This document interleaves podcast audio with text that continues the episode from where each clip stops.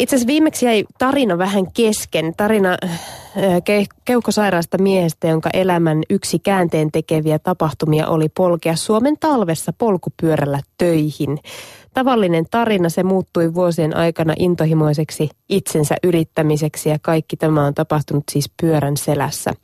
Aikaisemmin tarinoita on voinut lukea kirjoista, mutta tänään sitä voi seurata kuvien avustamana, kun Yle Areenassa on itse asiassa tällä julkaistu jo Matti Rämön dokumentti Polkupyörällä Himalajalle, mutta jatketaan me jo ennakkotarinointia. Täällä tervetuloa Matti. Kiitos.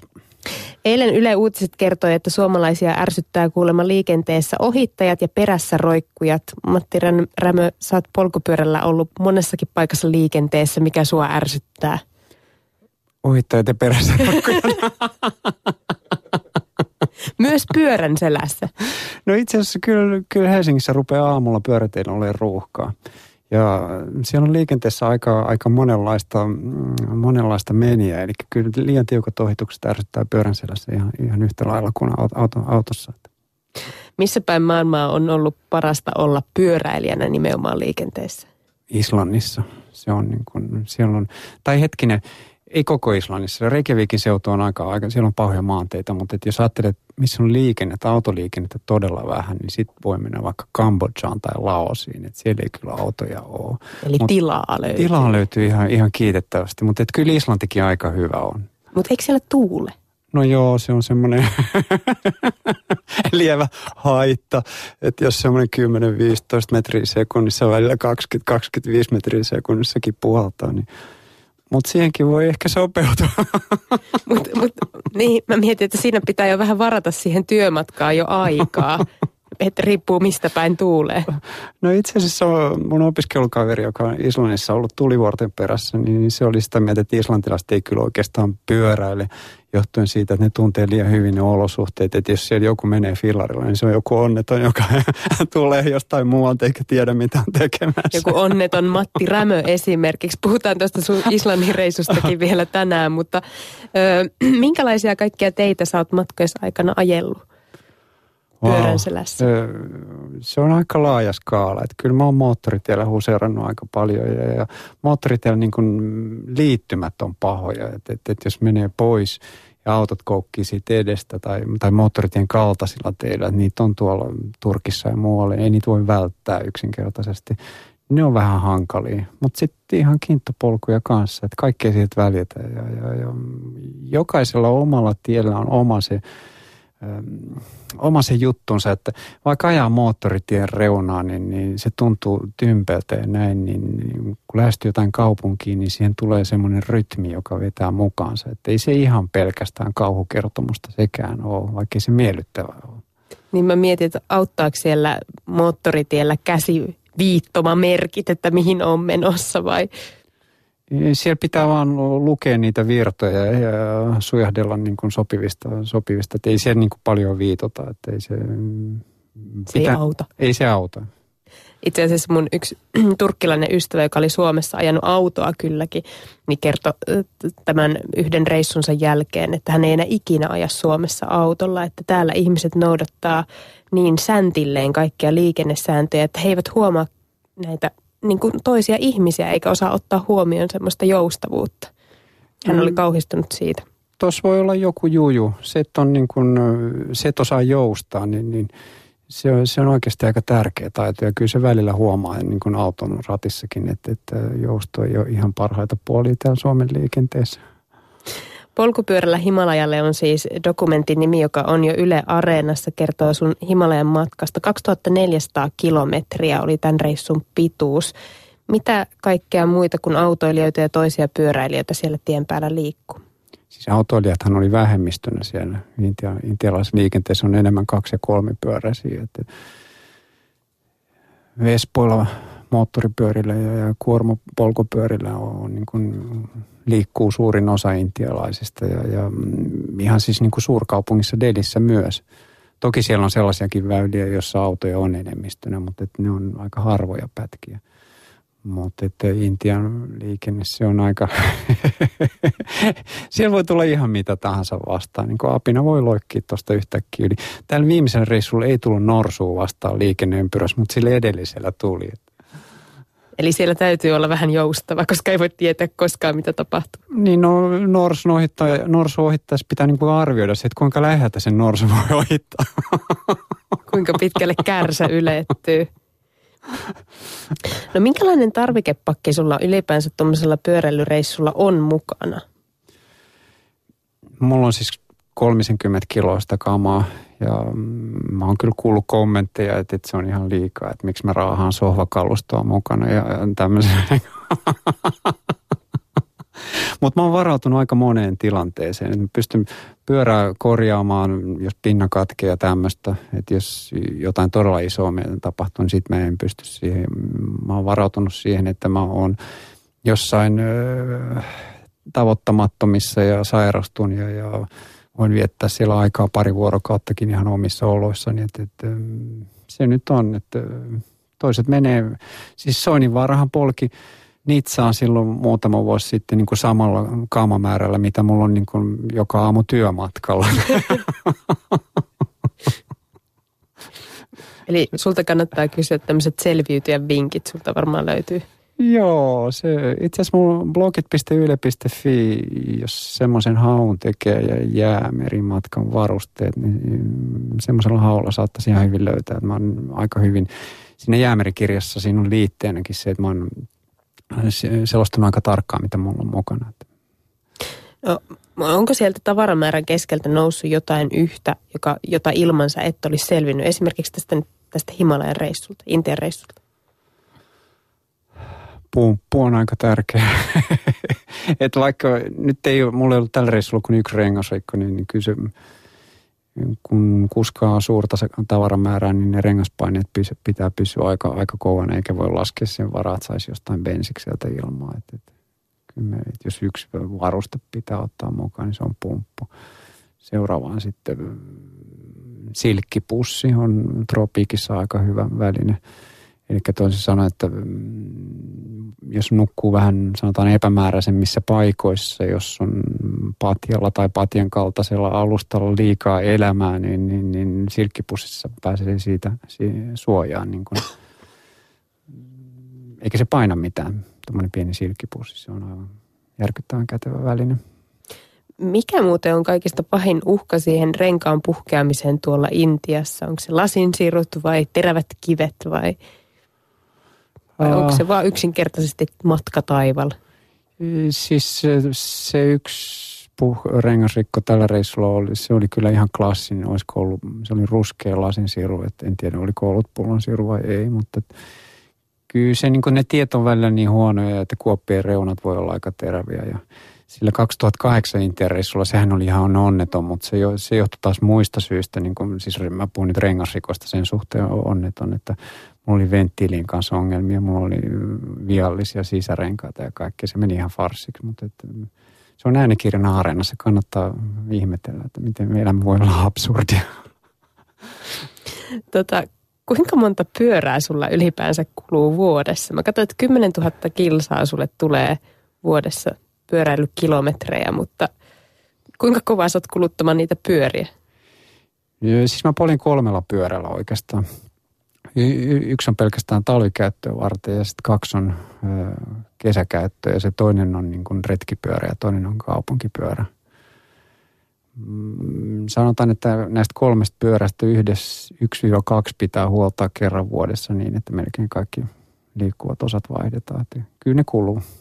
Eli rahaakin saa men- menemään tuohon mm, Jonkun verran joo, joo. Tietysti jos itse tekisi, tekis, niin menisi vähemmän, mutta että mulla on sen verran niukasti tuota aikaa ja mä luotan ammatti, ammattimiehen, että Espoon Lippajärvelle vaan terveisiä. Sieltä on tämä luottomekaanikko, joka on näitä mun...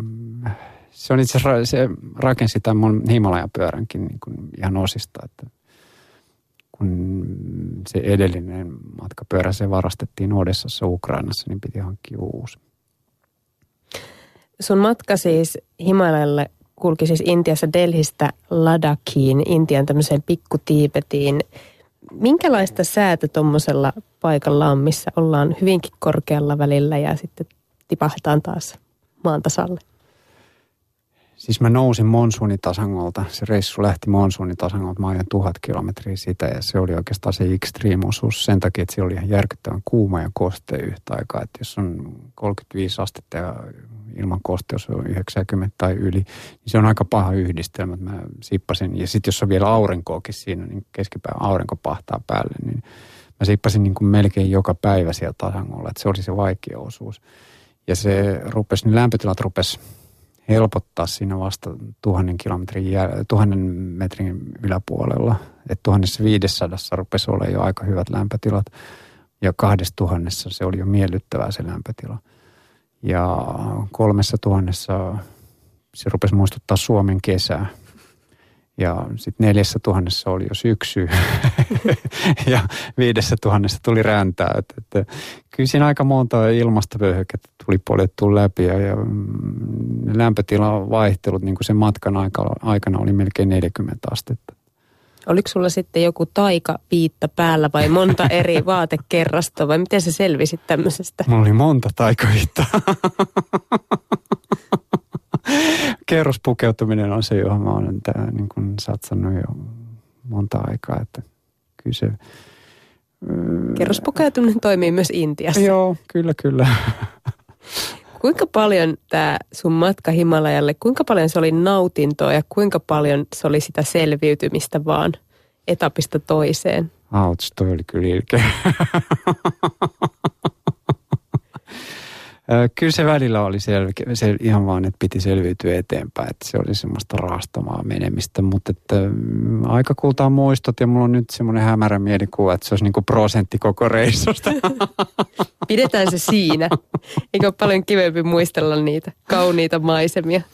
Siis mun ajatus on, se onnesta on se, että, että onni on sitä, kun pitkää nousua seuraa pitkä lasku ja se vaatii sen pitkän nousun. Että muuten se ei ole niin kuin täydellinen se juttu, että, että se kokonaisuus vaatii sen raatan, raadannan myös ja se muuttuu silloin nautinnuksekin osuus.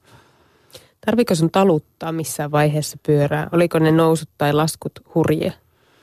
Uh, piti taluttaa, joo.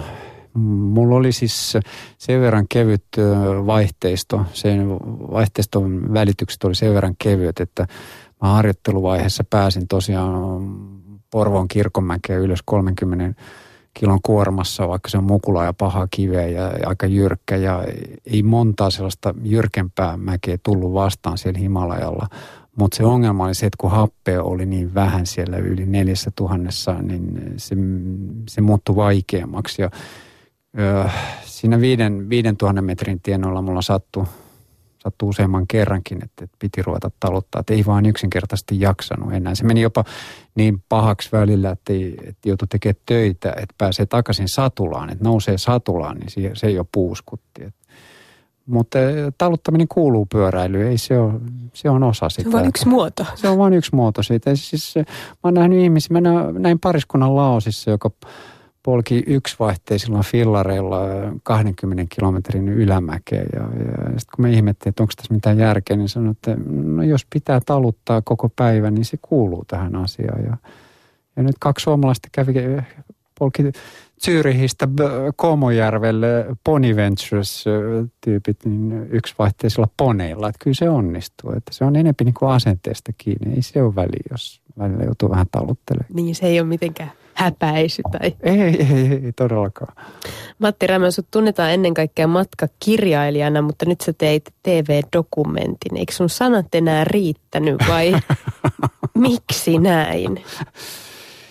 Äh, kiva monipuolista tuota ilmaisua ja, ja mm, kyllä kuvaaminen on hauskaakin. Mähän harjoittelin sillä Istanbulin Ukraina-reissulla sitä kuvaamista jo ja että kun tämä, tämä Himalajan matka siin, on siintänyt mun mielessä jo useamman vuoden ja, ja että siitä tehtäisiin dokkarikin, niin sekin on ollut ideana monen vuoden, tai tulee monen vuoden takaa jo. Mutta että siinä on ollut niin kuin kaksi, kolme organisaatiomuutosta välissä ja, ja se on vähän niin kuin ollut sellaista öö, pikkasen hankalaa tämän dokumenttiprojektin eteenpäin vieminen. Ja se lopulta meni sitten siihen, että mulla oli itsellä pieni kamera, GoPro-kamera mukana – Mutta että se oli ihan riittävä ratkaisu. Ja kuvaaminen on hauskaa. Kyllä se niin kuin, se auttaa itse asiassa kirjoittamisessakin. Että kyllä mä huomasin, että tämän polkupyörällä Himalajalle kirjan kirjoittaminen oli huomattavasti helpompaa verrattuna niihin aikaisempiin. Tai se oli elävämpää sen, sen takia, että pystyi, niin kuin, mulla oli niin paljon sitä kuvamateriaalia. 38 tuntia mä kuvasin sieltä. Ja kuvatessa joutuu jotenkin tehdä niitä valintoja, mitä katsoo tai mitä kuvaa. Niin se varmaan auttaa keskittymään. Sekin, joo, kyllä. No miten sitten, kun sun kirjat on kuitenkin semmoisia hyvin tarkkoja kuvailuja, siis esimerkiksi hajuista, mitä on tosi vaikea välttämättä niin kuin kuvallisesti ilmasta, niin tuliko sulle tämmöisiä tenkkapoita, että miten sä, mitä sä teet, miten sä ilmaiset kuvalla jotain asioita?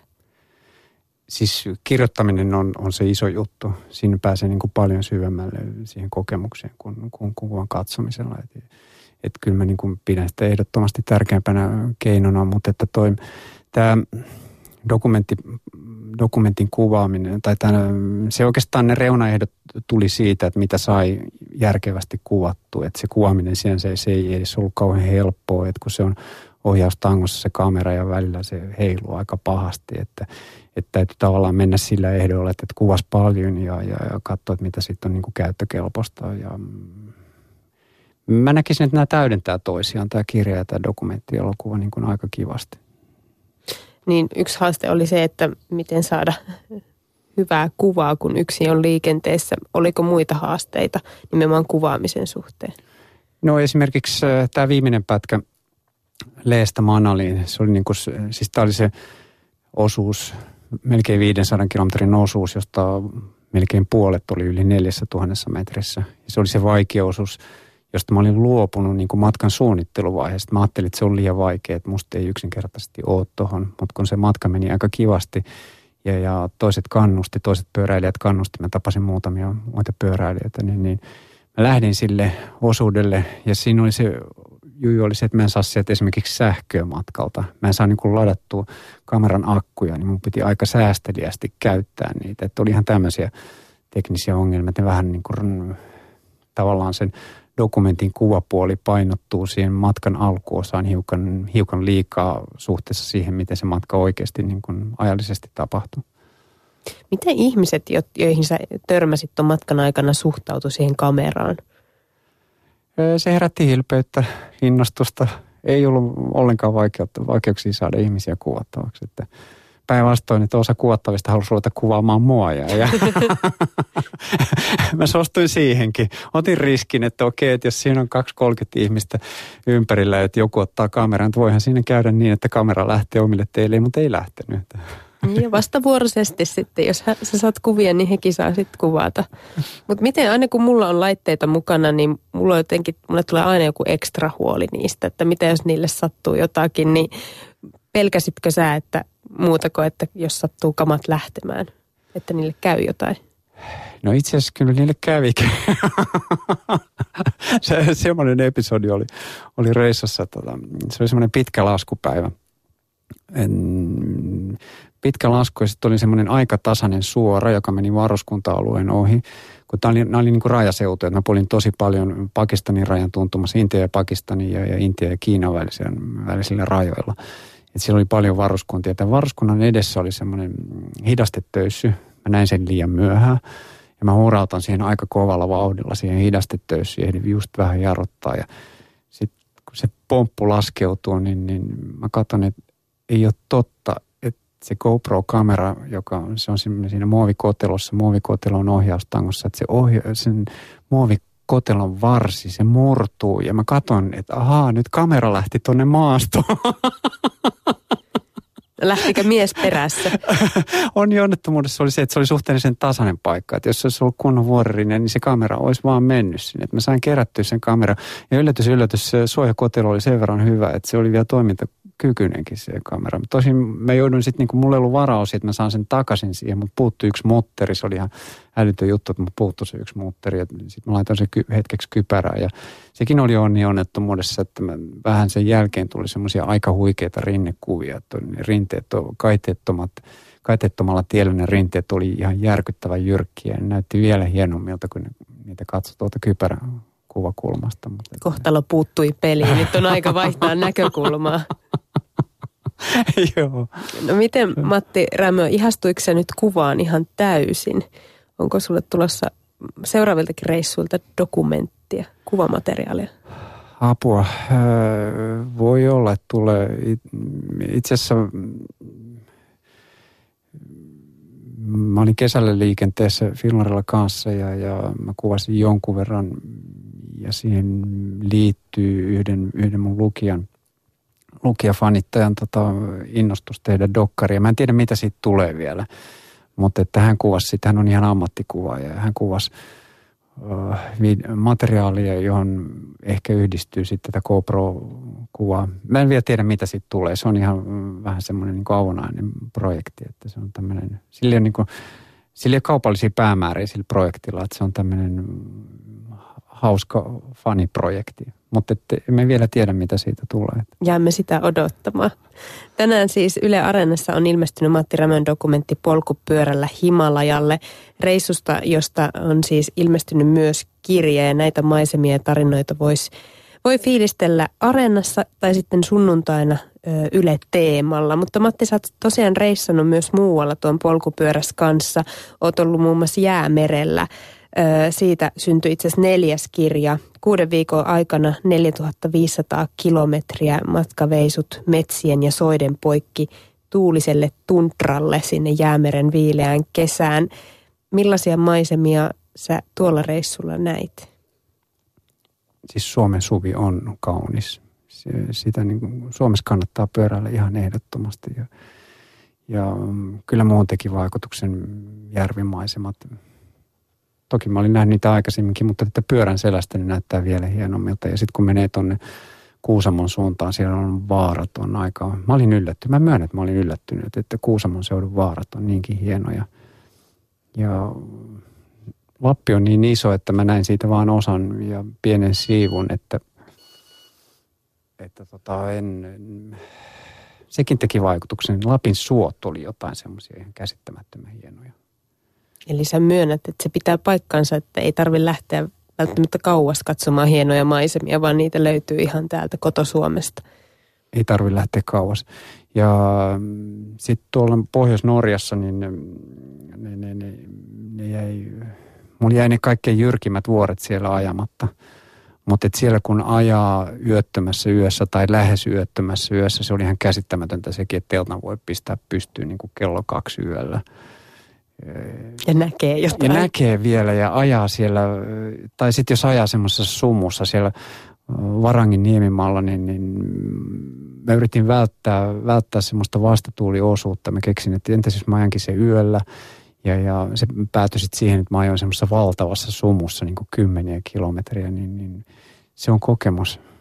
Siinä on niin kuin pohjois, kyllä pohjoisen luonto teki muuhun suuren vaikutuksen, että sinne pitäisi palata ehdottomasti uudestaan. No Intiassa varmaan oli paljon enemmän ihmisiä näkyvillä kuin tuolla Jäämeren rantareissulla. Mutta onko Jäämeren reissulla ja tällä Intian reissulla, onko niillä mitään yhteistä? Jäämeren reissulla ja Intian reissulla. siis, Ajatuksena tuntuu niin kaukaisilta toisilta. Siis kyllä tuo Himalaja-reissu, siinä on samantyyppisiä elementtejä, että on niin kuin yksin luonnon kanssa. Ja, ja, ja itse asiassa tämän Intian pikkutiibetin Ladakin, jossa mä polin, niin sen väestötiheys on aika, aika mm, saman suuruusluokkaa kuin Suomen Lapissa esimerkiksi. Että kyllä siinä on samanlaisia elementtejä. Itse asiassa ilmastollisestikin on aika lailla, siinä on niin kuin samantyyppisiä kasveja kasvaa. Että mä pystyn niin kuin tunnistamaan, että nämä on vähintäänkin niin kuin sukulaisia nämä kasvit. Että kyllä siinä on, on yhtymäkohtia. Toki tämä Himalajan Ladak on niin kuin Intiassa ihan poikkeava paikka, että se ei ole niin kuin ta- normi Intia. No ootko sä, äh, Matti Rämö, kun sä oot lämpimissä maissa ja kylmissä maissa pyöräillyt, niin oot sä huomannut, oot sä enemmän kylmän vai kuuman ilmaston ihminen? Siis mulle optimi lämpötila polke on siinä 30 astetta. Että se, on niin kuin, se on se paras mahdollinen. Sen takia nämä pohjoisen reissut on mulle vaikeita. Islanti ja Jäämerin reissu, niin ne, ne oli vaikeita, mutta ne oli sen arvoisia kyllä. Mullahan sattui sillä Jäämeren reissulla semmoinen episodi, että mä telttailin tunturissa kun oli jo kylmä, se oli niin kuin elokuun puolelle, elokuun loppuun.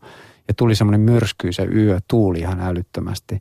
Ja mä en niin kuin osannut reagoida siihen kesken yötä, että et se niin kuin lämpötila putosi aika paljon. Ja se kävi niin kuin pakkasen puolella ja tuuli ja mä herään niin kuin kohmeessa. Ja, ja mä olin niin, kuin niin kylmettynyt siinä kohtaa, että kun mä en ollut osannut keskellä yötä lisätä vaatetusta, että mä niin kuin pelästyin itsekin sitä, että, miten on, että on ihan niin kuin toimintakyvytön se oli kamottava tunne. Ja se jätti niin kuin semmoisen pelon sitä kohtaa, että, että, että miten mä oikein selviän. No siinä meni niin kuin muutaman päivän, mä siirryin sisämajoituksiin ja näin. Ja muutaman päivän niin kuin palasin takaisin, takaisin niin kuin maastoyöpymiseen ja, ja pääsin siitä yli. Mutta tämä oli niin kuin esimerkiksi yksi syy, miksi mä halusin mennä Islantiin kokea uudestaan, että miten mä selviän kylmässä. Ja se meni jo paljon paremmin, kun osasi niin kuin suhtautua siihen. Että kyllä mulle kylmy, kylmä ilmasto on haaste, se on vaikea haaste, että vaikka Suomessakin pol, mä polin niin kuin 25-27 asteen pakkasessa, jos on tarvis, mutta se on eri juttu polkea niin kuin muutama tunti tai kaksi tuntia tai tunti tai puoli tuntia vaan töihin kuin se, että on päiväkausia tuolla maastossa. Että kyllä mä kunnioitan niitä, jotka talvella tekee noita pitkiä reissuja, että se on jotain, mihin mä en niin kuin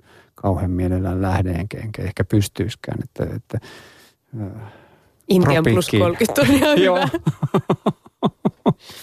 Miten, miten muuten tuo ilmasto, miten se vaikuttaa ihmisiin? Onko se jotenkin, että tukahduttavan kuumaa kestävät ihmiset on erilaisia kuin vaikka nyt sitten jäämeren viimaa kestävät ihmiset?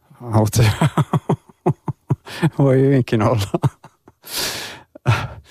Mm, kylmässä ilmassa on enemmän, on yleensä niin kuin, on vähemmän ihmisiä, että se on erilainen, erilainen ympäristö. Eli harvat että... vain pystyvät siihen. Joo, on ruuhkaa vähemmän. No mites Matti Rämö, nyt on siis dokumentti, on jo Yle Areenassa sunnuntaina myös television puolella. Mikäs on sun seuraava reissu? Mm, mä yritin tänä kesänä kiertää laatukkaa ja mä luultavasti yritän sitä uudestaan ehkä jo ensi kesänä. Et, mulla on haaveita isosta reissusta kauas, mutta mä en tiedä nyt ihan tarkkaan, että milloin mä löydän aikaa toteuttaa niitä. Ja sitten mulla on elämäntilanne pikkasen muuttunut tässä tämän kesän aikana, että mä en ole siitäkään ihan varma, että kuinka helposti mä pääsen irtautumaan yksin tuollaisille pitkille reissuille. Mutta en mä ole huolissani siitä, että Öö, katsoa, mitä tulee. Et se tärkein, tärkein juttu pyöräilyssä on kuitenkin se arkipyöräily. Se on se ehdottomasti kaikkein tärkein. Noin pitkät matkat on niin kuin bonuksena sen päälle. Ja täytyy katsoa tilanteen mukaan, että mitä, mitä pystyy milloinkin tekemään, pystyykö irtautumaan viikoksi tai kuukaudeksi ja, ja millaiseen maastoon. Mutta Suomi on hieno paikka pyöräillä, että tämä kesä meni, meni Suomen suvessa ja, ja mä oon tosi tyytyväinen siitä. Ja opiskelin ihan uusia aloja, että millaista on niin kuin pyöräretkellä niin kuin kaksistaan. Se oli ihan uutta ja eksoottista. Ihan uudenlaisia ongelmia ja haasteita. Että ei, ihan, ei ihan yhtä pahoja haasteita kuin Himalajalla, mutta kuitenkin ihan kiitettävän haastavia kuitenkin. No niin, eli se haaste on löytynyt sieltä pari pyöräilystä sitten seuraavan kerran. Mä kuulin tuossa, että sä oot myös kova sienestä ja metsä sieneenkin pyörällä. Öö, se on se seuraava kehitysvaihe. Että tämä, on, se on ihan hyvä tähtäin, joo, joo. Tämä sienestys on siis uusi harrastus mulle. Katsotaan, mihin se johtaa. Tänään siis pääsee katsomaan Matti Rämän matkan Himalajalle Yle Areenasta. Dokumentin nimi on siis Polkupyörällä Himalajalle, joten sillä nimellä voi sitä etsiä. Ja sunnuntaina dokumentti nähdään Yle Teemalta. Kiitos Matti Rämö, että pääsit taas meille tarinoimaan ja kertomaan reissusta. Kiitos.